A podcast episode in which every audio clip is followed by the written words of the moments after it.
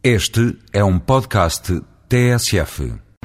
Já que ouvimos o Eurodeputado Capolas Santos explicar o que significa a política agrícola comum, hoje dá conta das principais reformas que a PAC já sofreu nos últimos anos. As mais importantes foram as de 92 e de 99. A reforma de 92 eh, inverteu a lógica que até aí tinha prevalecido, ou seja, até aí os incentivos eram sobretudo financeiros, baseados nas quantidades produzidas. Incentivos esses, como digo, conduziram aos célebres lagos de leite, às célebres montanhas de manteiga, aos brutais excedentes de cereais.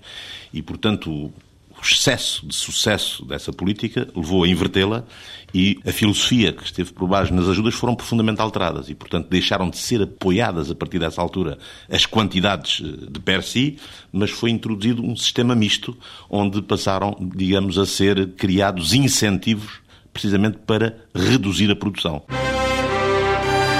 Vamos agora edição de Alexandra David.